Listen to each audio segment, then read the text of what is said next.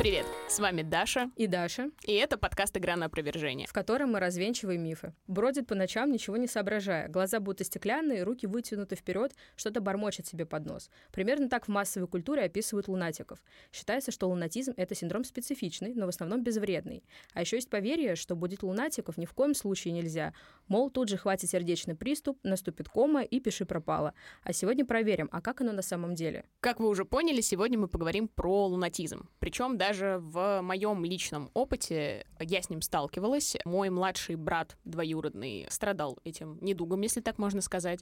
И мне вся семья просто под дулом пистолета говорила ни в коем случае его не буди, иначе все пиши пропало, самые-самые ужасные последствия могут произойти. И мне как-то не совсем в это верилось, потому что, во-первых, детский мозг воспринимает это несколько иначе, во-вторых, в целом непонятно, а как же взаимодействовать с человеком, у которого лунатизм. Поэтому сегодня мы пригласили к нам в гости Баеву Елену Юрьевну, врача, невролога, эпилептолога из СМ-клиники. Здравствуйте, Елена Юрьевна. Расскажите, пожалуйста, насколько это представление о лунатиках соответствует действительности? И правда они обычно выглядят так, как представлены в массовой культуре? Девчонки, всем привет. Прекрасная тема. Ну, вообще лунатизм, конечно, известен очень давно. Медицинское его название – сомнамбулизм, от слова «сомнамбула».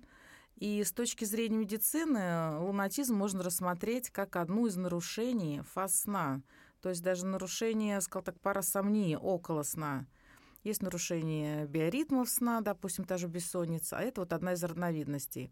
Известно давно, но почему такое пристальное внимание? Потому что триггером иногда служит э, вот этот как раз лунный свет, который падал на какого-то человека, и вот этим триггером, то есть под воздействием лунного света, он вставал автоматически и вот шел и совершал какие-то бессознательные действия. Бессознательные действия, то есть то, что не поддается сознанию. В этот момент все происходит очень достаточно уже известно, как мозговая ткань немножечко зависит от ряда каких-то вещей, которые могут ее как-то усугубить, ухудшить это состояние.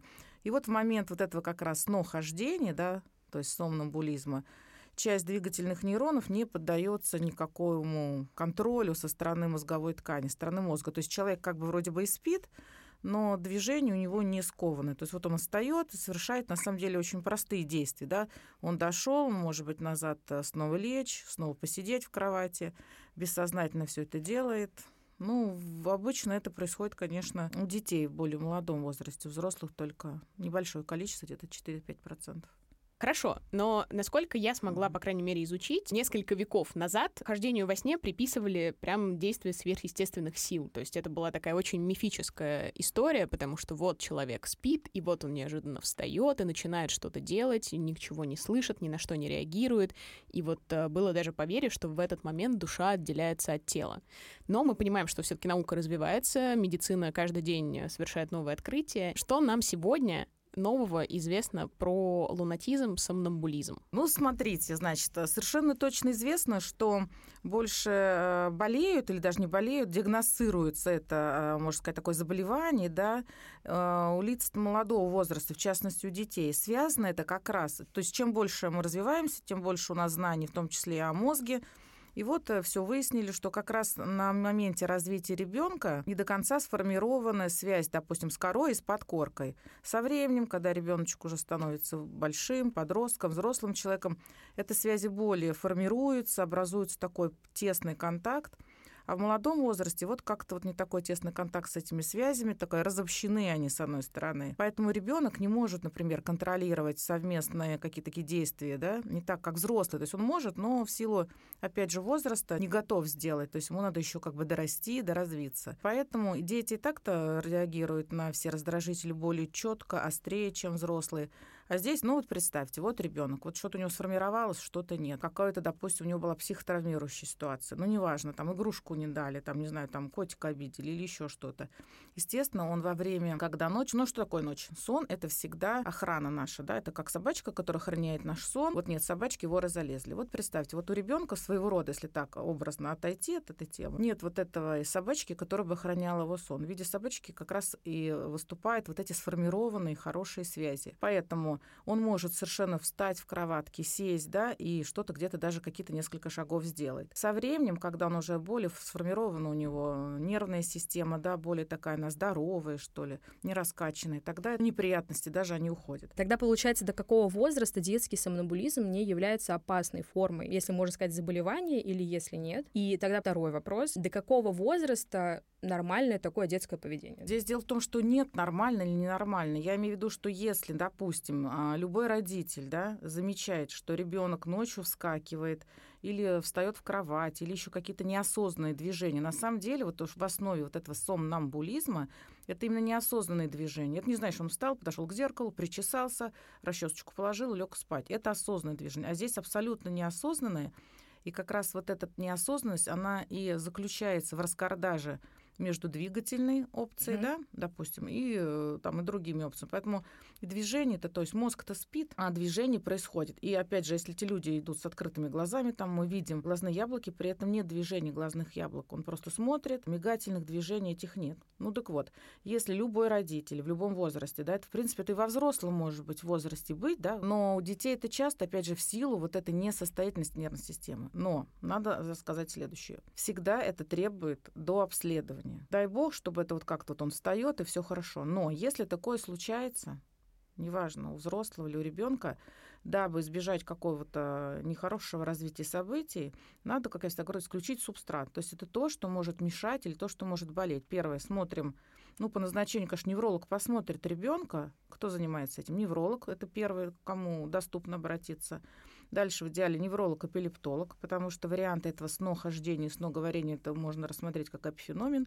И третий вариант, если еще лучше есть, это сомнолог, потому что, как я сказала ранее, это именно а, нарушение парасомнии, то есть нарушение вот такого сна, да, в моменте сна это происходит.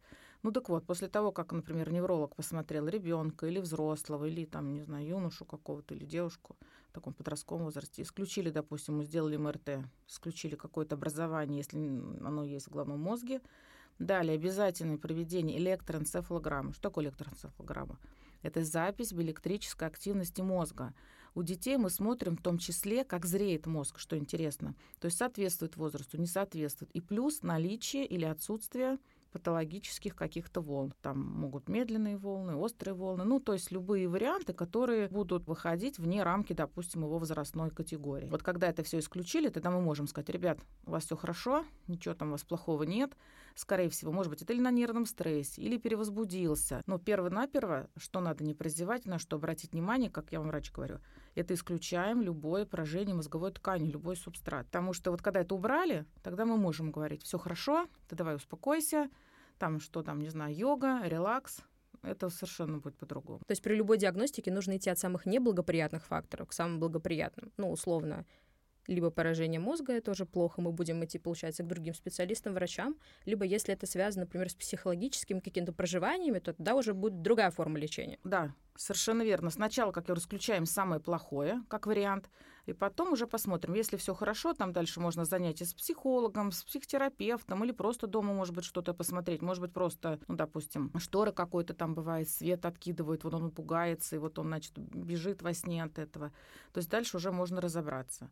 Но, как правило, как правило, к более вот подростков встречать. Сейчас очень много вот дети занимаются, готовятся ЕГЭ, школа, студенты. Очень огромная нагрузка, естественно, все засиживаются. Мало сна, мало высыпаются. Естественно, вот такое случается. Но это, опять же, вариант идет вот такой депривации, как бы нарушение сна. В основе всегда какой-то вот такой нервный компонент есть, как правило. Елена Юрьевна, у меня появился такой вопрос. В целом в медицине сомнамбулизм рассматривается как самостоятельное заболевание или как, не знаю, заболевание спутник каких-то более серьезных отклонений? Ну, вообще хороший вопрос. Почему? Потому что и то, и то имеет место быть. Как я уже сказала ранее, а, это вариант такой парасомнии, то есть нарушение, вот это вот нарушение сна, можно сказать. Да, одна из разновидностей нарушения сна. Кто-то же вообще не спит, кто-то не может уснуть, хочет, но не может, бессонница, да, не может заснуть. А кто-то, наоборот, есть там патологический сон, еще что-то. То есть такие тоже варианты есть. А второй момент, да, это может быть как проявление проявление вот какой-то вот этой вот органики, которую всегда надо убрать. Поэтому здесь вот идем мы вот, как я говорю, исключили все самое плохое, остальное по мере, по мере, по мере того и убрали. И если вопрос встанет только в каком-то психологическом вот этом факторе, это намного лучше убрать. Но еще один вариант, есть генетический маркер То есть есть ряд пациентов, у которых это заболевание, сомнамбулизм, идет по наследству. А насколько оно часто выражено? Там небольшой процент, там тоже идет от 1 до 4 процентов, в зависимости еще, где человек проживает. Ну, то есть, допустим, Азия, Европа. М, интересно. Любопытно. А вот тогда у меня тоже появился вопрос, а правда ли, что лунатики ничего не помнят? Вот если его разбудить, он вспомнит, что он ходил или нет? Как правило, да, они редко помнят, практически не помнят. Опять же, это связано с тем, что вот та, можно сказать, часть мозга, которая за мысли э, отвечает, она-то как раз и спит, там-то как раз все и хорошо. То есть автономно работает вот такая двигательная функция. Вот рука сама пошла, нога сама пошла. И, конечно, когда уже посттактальные события случаются, утром его спрашивают, ты помнишь, вот ты ходил, оказывается, вряд ли. Процентов 85-90 не вспомнят, они скажут, что это не было. Но это так и есть. Они не могут, э, они не в сознании на в этот момент находятся, да? То есть как бы мозг спит, но действие совершает. Хорошо, но тогда, наверное, подберемся к самому главному и животрепещущему вопросу. Все-таки лунатиков будить можно или нет? Смотрите, дело в том, что, опять же, исходя из того, что вот э, человек ночью проснулся, лунатит, да, то есть он не осознает, что он проснулся, но он встал с кровати, допустим, да, пошел куда-то, как правило, идут достаточно по определенной траектории, которая в таком в сознательном моменте им знакома. Ну, допустим, идет он по комнате. Если он прошелся по комнате и развернулся и сам лег в кровать, здесь, конечно, можно их не трогать. Да, он ляжет, да, он утром не будет помнить, что с ним было, но никакого такого вреда себе и окружающим он не принесет. Если вы видите, что идет куда-то он, допустим, на кухню, где много каких-то колющих, э, режущих предметов. Тогда, думаю, аккуратно можно взять, отвести его в сторону, потому что были такие случаи, что, к сожалению, там вот девушка натыкалась на острый предмет и нанесла себе небольшое увечье, но вот она была одна. Трясти ни в коем случае не надо, потому что вот это вот ненормальная вот эта тряска и кричать в ухо «вставай, что случилось?» там, или там «ложись, ты что делаешь?» Человек не поймет вам. Вот представьте, это все равно, что как будто вы спите, и вас трясут и говорят «ты где?» То есть а вот представьте, что в этом состоянии, как вы спите, просто вы стоите, да? Ну, по идее, вот такое же состояние мозга-то. Ну да, ты лежишь, вдруг тебя трясут, ты, конечно, скакиваешь, что, что случилось, что, что случилось. А то есть представь, что ты просто лежишь не горизонтально, а стоишь вертикально. Но по сути у тебя мозг на такой же вот субстанции находится. И тут тебя трясут или что-то говорят, куда ты что пошел. Конечно, ты можешь испугаться, и причем очень сильно. Ты можешь, ты просто не поймешь, не оценишь в моменте вот эту ситуацию, и ты можешь там, и даже, может быть, кого-то локтем двинуть, или ты сам будешь защищаться. Ну, ты же не знаешь, что ты в этот момент испытываешь, да? Может быть, у тебя какой-то страх, или тебе в этот момент что-то снится. Поэтому здесь так вот опасно. Надо понаблюдать, понимаете? Если, опять же, это ситуация в семье, если это ребенок или там кто-то из близких, все равно все видят, как это происходит. И, как правило, когда человек уже обращается к врачу, он не после первого эпизода обращается. То есть он говорит, ну да, вот он ходит по квартире, но вот он дойдет, возвращается, ложится сам в кровать. Или, говорит, мы прям смотрим, идет там, дверь открывает. Конечно, тогда вот они подходят, аккуратненько его как-то разворачивают, чтобы, не дай бог, там не вышел на личную клетку, не оступился, ну или что-то еще. Достаточно часто страдают, вот особенно перегруженные дети, перегруженные подростки, перегруженные взрослые. А все-таки если по какой-то причине человек во время э, вот именно фа- фазы вот этого снахождения просыпается. Что с ним происходит и что, ну, потенциально самое страшное может с ним произойти в этот момент? Дополняя Дашу, уточняя, внезапно проснется. Вот человек пошел, он стоит, и тут он проснулся. Если он проснулся сам, с ним ничего не произойдет. Он Мгм. развернется, ляжет в кровати, и сам, может быть, он будет думать, как он тут очутился, но тем не менее какого-то эксцесса, да, не произойдет. А если разбудить? Ну, смотря как будить. Еще раз говорю, если он таком в глубоком вот в этой фазе находится, да, и ты его резко разбудишь, тут э, невозможно предсказать, что будет у этого человека. Конечно, все зависит, кто там экстраверт, интроверт, может быть, и бросится на тебя. Да, а может просто скажет, ой, что ты тут делаешь, ли ты... А потом вы не забывайте, что опять в таком, когда в измененном немножко сознании, он даже, может быть, не будет понимать, кто ты и что. Ты ему скажешь, иди, иди, ложись. Хорошо, если он пойдет и, и приляжет в кровать и уснет. Как правило, так и бывает, потому что, еще раз говорю, работает какая-то двигательная функция. Мозг как будто, то есть это все равно вы как будто говорите со спящим. Вот спит там, не знаю, кошка-собачка, ты что-то ей говоришь, что она там, тебя же не слышит, что ты ей говоришь, да, пока ты там ты не растолкаешь. Вот приблизительно такая ситуация. Ну, то есть я имею в виду, что здесь мы не рискуем ни комами, которых нас пугают, ни какими-то летальными исходами, что мозг настолько в этот момент э, перегружается и как будто бы взрывается, что такого не происходит, если я правильно понимаю. Ну, не могу сказать про кому, такого я вообще не, не, не слышала. Ну, летальные исходы бывают, они, как правило, связаны с такой, знаете, с безопасностью, с техникой безопасности, если так можно. Кавычки открыли, закрыли, да, как я говорю, вот у меня был случай у пациента, но там другой немножко аспект был, сейчас мы его затронем. Она нанесла себе увечья случайно, там косяк кухни, она не понимала, как она туда пришла, находится. Но у нее оказалось заболевание, которое вот мы там благополучно практически тут ей лечим в процессе, ну, все хорошо.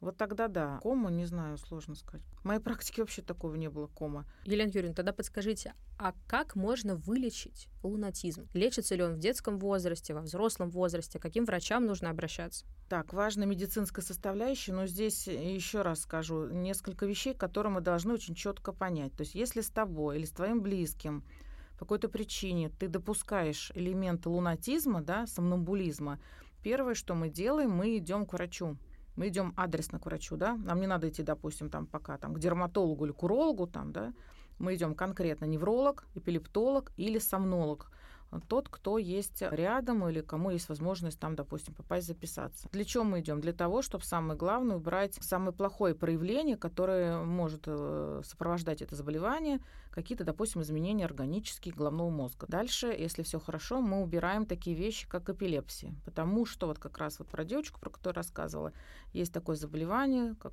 снохождение, сноговорение, как эпифеномен, да, так вот, может быть, вот это а, снохождение как результат вот этого начавшегося, да, или в начальной стадии, или дебют, да, как мы говорим, вот этого эпилепсии. Поэтому здесь надо более глубокое обследование. Надо сделать электроцефалограмму, посмотреть. Она есть, кстати, и, и днем, и ночью, что характерно, чтобы посмотреть, соответствует изменение мозга э, норме или не соответствует. И вот тогда уже, э, если исключили, допустим, все плохое, тогда мы отправляем, допустим, к психотерапевту, к психологу и так далее.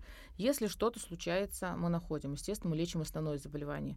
Вылечили основное заболевание, как вы понимаете, естественно, никакого э, снахождения, сноговорения абсолютно нет. А могут ли вернуться симптомы лунатизма при условии сильного стресса? Вот условно человек вылечил лунатизм, потом оп, и все. Безусловно, могут, потому что она и проявляется как на стресс, на какой-то, на раскардаш вот этой мозговой ткани, да, когда ты не отдохнул, когда ты очень сильно возбужден, да, когда твой мозг, грубо говоря, не может переработать вот эту всю огромную информацию, которая на тебя свалилась. Почему человек, кстати, то есть он как бы во сне дальше это все доживает, но э, с оговорочкой, что это все-таки расстройство сна, да, то есть и лунатизм-то лечится, опять же, если мы видим какой-то субстрат, если мы видим изменения головного мозга да, у человека, тогда специфическое лечение есть. Если никакого изменения нет, да, ни на каких-то определенных, на дополнительных методах исследования, тогда да, тогда может быть как раз вот именно какой-то, может быть, психотерапевт найдет причину, это гештальт наконец-то закроет, да, какую-то тему болезни, ну или еще что-то.